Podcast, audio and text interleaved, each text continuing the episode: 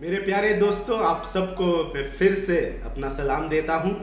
दो हफ़्ते के अल्प विराम के बाद मैं आपका भाई जेसन फिर से दैनिक शुभ संदेश लेके आपके पास आया हूँ। मुझे उम्मीद है कि आप सब भले चंगे हैं और परमेश्वर के अनुग्रह में आशीषित हैं। आज हम इस महीने के पहले तारीख में हैं और मुझे उम्मीद है कि ये महीना ही नहीं, बल्कि आने वाले जो दस महीने हैं इस साल के, आप सबके लिए आशीष से भरी होगी। कई बार हम इस दुनिया में जब रहते हैं तो हमारे इर्द गिर्द जो भी लोग, वो हमारा अवलोकन करते हैं। वो हमेशा ये देखते हैं कि हम कितने उपयोगी हैं, या फिर हम कितने काम के लोग हैं। कई बार वो ये अवलोकन करने के बाद हमें अनुपयोगी कहते हैं, और कहते हैं कि हमें कोई भी भली बात नहीं है और हम बिल्कुल बेकार हैं। आज मैं आपसे ये बताने आया हूँ कि चाहे दुनिया के लोग आपको बेकार कहे, चाहे दुनिया के लोग आपको अनुपयोगी कहे, लेकिन परमेश्वर जो आपका सृष्टि करता है, वो आपसे कहता है कि तुम बेकार नहीं हो, तुम अनुपयोगी नहीं हो, बल्कि तुम मेरे एक उपयोगी पात्र हो। इस शुभ संदेश को ग्रहण करने के लिए मैं आज आपको एक छोटी सी कहानी बताना चाहूँगा। ये कहानी ऑस्ट्रेलिया के जंगलों में पाए जाने वाली एक पक्षी की है। उस पक्षी का नाम है कसौरी। और कसौरी एक बड़ा पक्षी होता है। उसके छोटे छोटे पंख होते हैं, लेकिन वो पक्षी उड़ नहीं पाता। कसौरी हमेशा ज़मीन पर चलता है और वो बाकी पक्षियों की तरह आसमान में उड़ नहीं पाता। ऐसा ही एक कसौरी ऑस्ट्रेलिया के जंगलों में रहा करता था। वो हमेशा सवेरे दिन निकलने के बाद वो जंगलों में निकलता था और पेड़ से गिरे हुए उन फलों को खाकर अपना गुजारा करता था। बाकी के जितने भी पक्षी थे, जो आसमान में उड़ते थे, उस कसोरे को देखकर उसका मज़ाक उड़ाते थे। कई पक्षी ऐसा कहते थे कि तुम पक्षियों के नाम में कलंक हो। तुम पक्षी तो हो, लेकिन तुम उड़ नहीं पाते। देखो, तुम्हारे इन छोटे पंखों के कारण तुम एक इंच भी हवा में उड़ नहीं सकते। तुम क्यों जीवित हो? तुम क्यों मर नहीं जाते? तुम कितने बेकार हो? तुम इस जंगल में क्यों रहते हो? तुम यहाँ से चले क्यों नहीं जाते? इस तरह का मज़ाक और ठट्टा वो कसवरी हर दिन सुना करता था। और ये सुनते सुनते वो काफ़ी थक गया था। वो काफ़ी निराश हो गया था। और उस कसवरी ने एक दिन ठान ली कि चलो, आज मैं इस जंगल से चला जाता हूँ। ये जो बाकी के पक्षी जो मेरे बारे में कह रहे हैं, वो सत्य है। मैं कोई भी काम का पक्षी नहीं हूँ। मैं बिल्कुल बेकार हूँ। मैं तो उड़ भी नहीं सकता। मैं पक्षियों के नाम में कलंक हूँ। मैं यहाँ पे नहीं रह सकता। और उस कसवरी ने यह निर्णय लिया कि वो उस जंगल से चला जाएगा। और जैसे ही वो जंगल छोड़ के जा रहा था तो तभी उसने एक बहुत बड़ी आवाज़ उसके पीछे सुनी। और वो आवाज़ इस तरह की थी कि, कसवरी, तुम हमें छोड़ के मत जाओ। तुम हमें छोड़ के मत जाओ। यह सुनकर कसवरी काफ़ी हैरान हो गई और उसने पीछे मुड़कर देखा और ये जानने की कोशिश की कि ये किसने उसे पुकारा। तभी वो जान पाया कि एक बहुत बड़ा वृक्ष वहाँ पर खड़ा था और वो वृक्ष ही था जो उसे पुकार पुकार कर वहाँ पर रुकने के लिए मजबूर कर रहा था।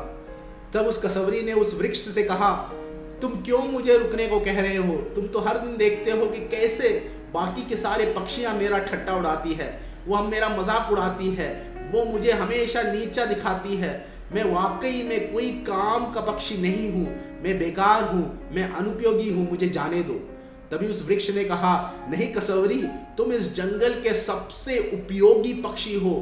तुम बेकार नहीं हो, बल्कि तुम्हारे द्वारा हमें काफ़ी उपकार मिले हैं। ये सुनकर कसवरी काफ़ी हैरान हो गई। उसे बिल्कुल पता नहीं चल रहा था कि क्यों वो वृक्ष उसे उपयोगी कह रहा था। तब उसने उस वृक्ष से पूछा कि तुम ऐसा क्यों कह रहे हो? मुझे तो खुद नहीं पता कि मैं किस तरह तुम पे उपकार कर रहा हूँ। तब उस वृक्ष ने कहा, देखो, तुम हर दिन हमसे जो फल नीचे गिरता है, उन फलों को खाते हो और उस फल के बीज को एक जगह से दूसरे जगह तक पहुंचाते हो। तुम अपने इर्द गिर्द देखो, यहाँ पर इतनी हरियाली इसीलिए है क्योंकि उन बीजों को तुमने इस जंगल में कई जगह फैलाए हैं। ये सुनकर कसवरी काफ़ी खुश हो गया। उसे तो बिल्कुल पता भी नहीं था कि उसके कारण इतना उपयोगी काम हो रहा है। उस दिन से उसने अपने आप को उपयोगी मानना शुरू किया और वो हमेशा खुश रहा। इस छोटी सी कहानी से हम काफ़ी कुछ सीख सकते हैं। हमारे जीवन में भी हम कई बार अपनी उस उपयोगिता को जान नहीं पाते। हमें लगता है कि जो ये दुनिया हमें देखकर कह रहा है, हम वैसे ही हैं। हम कई बार दुनिया के बातों में आ जाते हैं, जो लोग हमारा मज़ाक उड़ाते हैं ठट्टा उड़ाते हैं और हमें कहते हैं कि तुम कोई काम के नहीं हो, हम उसे सच मान लेते हैं।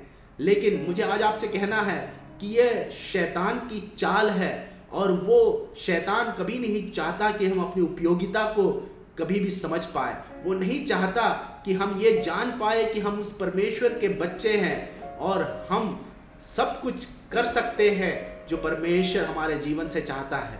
लेकिन शैतान हमेशा उन चालों को चलता है और वो हमेशा हम पर दोष लगाता है और हमेशा हमें देखकर ये कहता है कि तुम किसी काबिल नहीं तुम पापी हो, तुम कभी भी उस परमेश्वर के उद्देश्य को पूरा नहीं कर सकते। तुम्हारा जीवन बेकार है, तुम्हारा जीवन एकदम अनुपयोगी है, ये शैतान हमसे कहता है।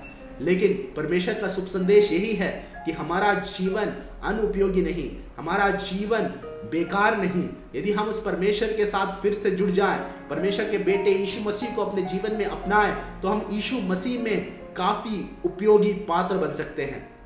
बाइबल में हम एक ऐसे ही व्यक्ति को देखते हैं जिसका नाम था उनेसिमस उनेसिमस एक ऐसा व्यक्ति था जिसने परमेश्वर के प्रेरित पौलुस से परमेश्वर का सुसमाचार को ग्रहण किया था, शुभ संदेश को ग्रहण किया था और उसने नया जन्म पाया था। उनेसिमस नया जन्म पाने से पहले एक गुलाम था और वो गुलामी से भागकर आखिरकार एक जेल में आकर पड़ गया। और उस जेल में उसने परमेश्वर के शुभ संदेश को पौलुस के द्वारा सुना। और बाइबल इस तरह कहता था कि उनेसिमस शुभ संदेश को ग्रहण करने से पहले बिल्कुल ही अनुपयोगी था। वो उसके मालिक के लिए अनुपयोगी था, दुनिया के लिए अनुपयोगी था। लेकिन पौलुस कहता है कि उस शुभ संदेश को जानने के बाद उनेसिमस एकदम उपयोगी व्यक्ति बन गया।